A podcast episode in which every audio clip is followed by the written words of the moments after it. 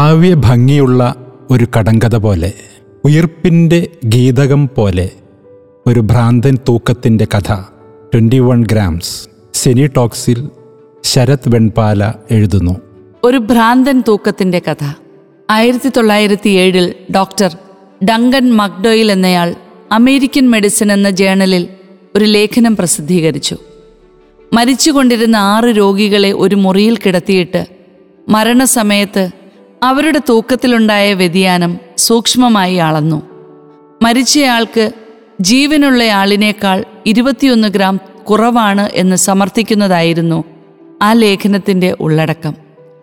ആ പഠനത്തിന്റെ ആധികാരികതയെപ്പറ്റിയും ശാസ്ത്രീയതയെപ്പറ്റിയുമൊക്കെ ഒരുപാട് വാദപ്രതിവാദങ്ങൾ നടക്കുന്നുണ്ടെങ്കിലും ആത്മാവിന്റെ ഭാരമാണ് ഇരുപത്തിയൊന്ന് ഗ്രാം എന്ന വിശ്വാസം പ്രചരിക്കുകയുണ്ടായി.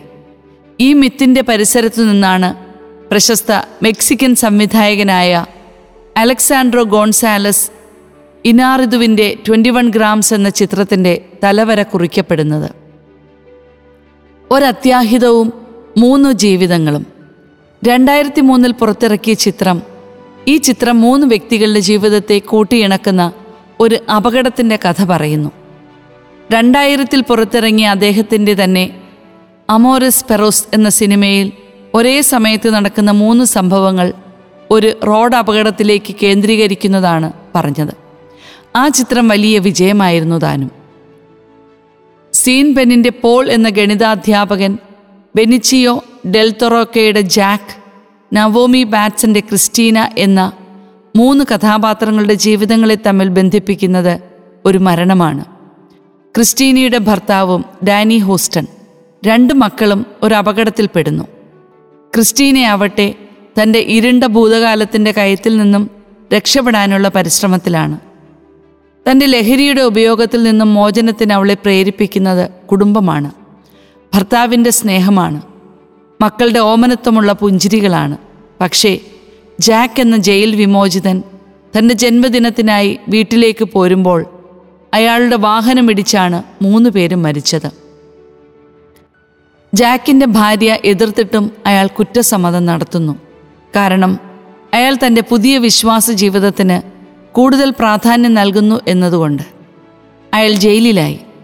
മരിച്ച ഭർത്താവിന്റെ ഹൃദയം മരിക്കാൻ കാത്തിരിക്കുന്ന പോൾ എന്ന പ്രൊഫസറിന് ലഭിക്കുന്നു. തന്റെ പുതിയ ഹൃദയത്തിന്റെ ഉടമയെ തിരിച്ചറിയുന്ന പോളിനെ ഒരു ഡിറ്റക്റ്റീവ് സഹായിക്കുന്നു. അയാൾ കൊടുത്ത വിവരം വെച്ച് അയാൾ ക്രിസ്റ്റീനയെ തിരഞ്ഞു കണ്ടുപിടിക്കുകയും അവളുമായി സൗഹൃദത്തിലാവുകയും ചെയ്യുന്നു. അതേസമയം തന്റെ ഭാര്യയുടെ നിർബന്ധപ്രകാരം തന്റെ ബീജം കൊടുത്ത് അവൾക്ക് കൃത്രിമ ഗർഭം ധരിക്കാനായി ആശുപത്രിയിൽ എത്തുമ്പോഴാണ് അവൾക്ക് അബോഷൻ നടത്തേണ്ടി വന്ന ഭൂതകാലം മനസ്സിലാവുന്നത്. പോൾ ഭാര്യയെ വിട്ട് ക്രിസ്റ്റീനയുമായി ഒത്തുവസിക്കുമ്പോൾ അവൾ ആവശ്യപ്പെടുന്നതനുസരിച്ച് ജാക്കിനെ കൊല്ലാൻ തീരുമാനിക്കുന്നു. അതിനായി ഒരു തോക്കും ഡിറ്റക്റ്റീവിൽ നിന്നും വാങ്ങി സൂക്ഷിക്കുന്നു. ജാക്ക് താൻ ചെയ്ത കുറ്റത്തെപ്പറ്റി ബോധ്യപ്പെട്ടെങ്കിലും തന്റെ പഴയ ജീവിതത്തിലേക്ക് മദ്യത്തിലേക്ക് ഒറ്റപ്പെടലിലേക്ക് പോകുന്നു. ഭാര്യയെയും കുഞ്ഞുമക്കളെയും ഉപേക്ഷിച്ച് ജാക്കിന്റെ വാസസ്ഥലത്തെത്തി തോക്ക് ചൂണ്ടി അയാളോട് അവിടം വിട്ടുപോകാൻ പറയുന്ന പോൾ പിന്നീട് ജാക്കിനെ കൊന്നുവന്ന് ക്രിസ്റ്റീനയോട് കള്ളം പറയുന്നു. എന്നാൽ തന്നെ കൊല്ലണമെന്ന ആവശ്യവുമായി എത്തുന്ന ജാക്കിന്റെ മുന്നിൽ വെച്ചുള്ള പിടിവലിയിൽ ക്രിസ്റ്റീനയുടെ സാന്നിധ്യത്തിൽ പോൾ സ്വയം വെടിവെക്കുന്നു. ജാക്കും ക്രിസ്റ്റീനയും കൂടി അയാളെ ആശുപത്രിയിൽ എത്തിച്ചെങ്കിലും ഫലമുണ്ടായില്ല. വീണ്ടും ജാക്ക് അറസ്റ്റ് ചെയ്യപ്പെടുന്നു. കാരണം പോലീസിനോട് അയാൾ താനാണ് പോളിനെ വെടിവെച്ചതെന്ന് പറയുന്നു. ഒടുവിൽ മയക്കുമരുന്ന് ഉപയോഗത്തിലേക്ക് പോകുന്ന ക്രിസ്റ്റീനയോട് അവൾ ഗർഭിണിയാണെന്നും ഇനിമേൽ മയക്കുമരുന്ന് ഉപയോഗിക്കരുതെന്നും ഡോക്ടർ പറയുന്നു. സത്യാവസ്ഥകൾ പോലീസ് അറിയുമ്പോൾ ജാക്ക് തന്റെ കുടുംബത്തിലേക്ക് എത്തുന്നു. ഇതാണ് കഥാതന്തു. കാവ്യഭംഗിയുള്ള കടങ്കഥ. രേഖയില്ലാത്ത കഥാകഥനത്തിലൂടെ കവിത നിറഞ്ഞ കടങ്കഥയായി ജീവിതത്തെ അവതരിപ്പിക്കുകയാണ് സംവിധായകൻ.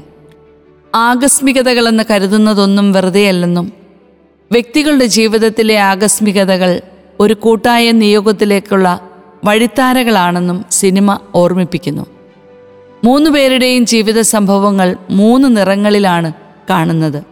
മരണം ജീവിതം ധാർമ്മികത ആത്മാവ് അമർത്യത തുടങ്ങിയ പദങ്ങളുടെ അമൂർത്തതയെ മൂന്ന് ജീവിതങ്ങളിലൂടെ സമൂർത്തമാക്കുന്ന സംവിധായകന്റെ മികവും വ്യക്തമാക്കുന്ന ചിത്രമാണ് ട്വന്റി വൺ ഗ്രാംസ്.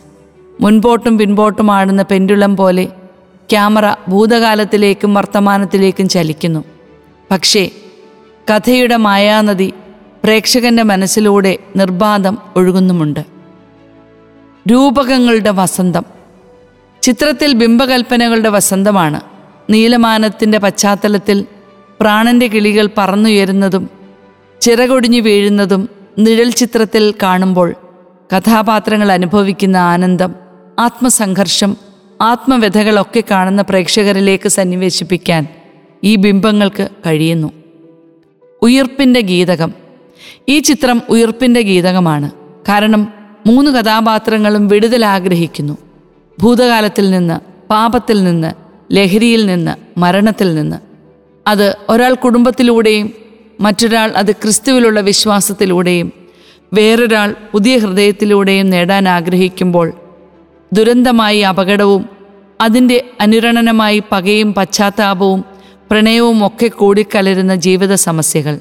പുതിയ വഴിയായി പ്രത്യാശയുടെ നാമ്പ് ഉദരത്തിലുണ്ടെന്നറിയുമ്പോൾ അത്ഭുതത്തോടും നന്ദിയോടും കൂടെ പകച്ചു നിൽക്കുന്ന ക്രിസ്റ്റീനയുടെ മുഖവും തിരികെ കുടുംബത്തിലെത്തുന്ന ജാക്കിന്റെ ആനന്ദപൂർണമായ മുഖവുമൊക്കെ ചിത്രം കണ്ടിറങ്ങുന്ന ഒരാളുടെ ജീവിതത്തെക്കുറിച്ച് ജീവനെക്കുറിച്ച് ഒന്ന് ധ്യാനിക്കാൻ പ്രേരിപ്പിക്കും. മെല്ലെ കണ്ണടച്ചാൽ ഇരുപത്തിയൊന്ന് ഗ്രാം തൂക്കമുള്ള പ്രാണന്റെ പക്ഷി കുറുകുന്നത് കേൾക്കാൻ ക്ഷണിക്കുന്ന ഒരു ചിത്രമാണ് ട്വന്റി വൺ ഗ്രാംസ്.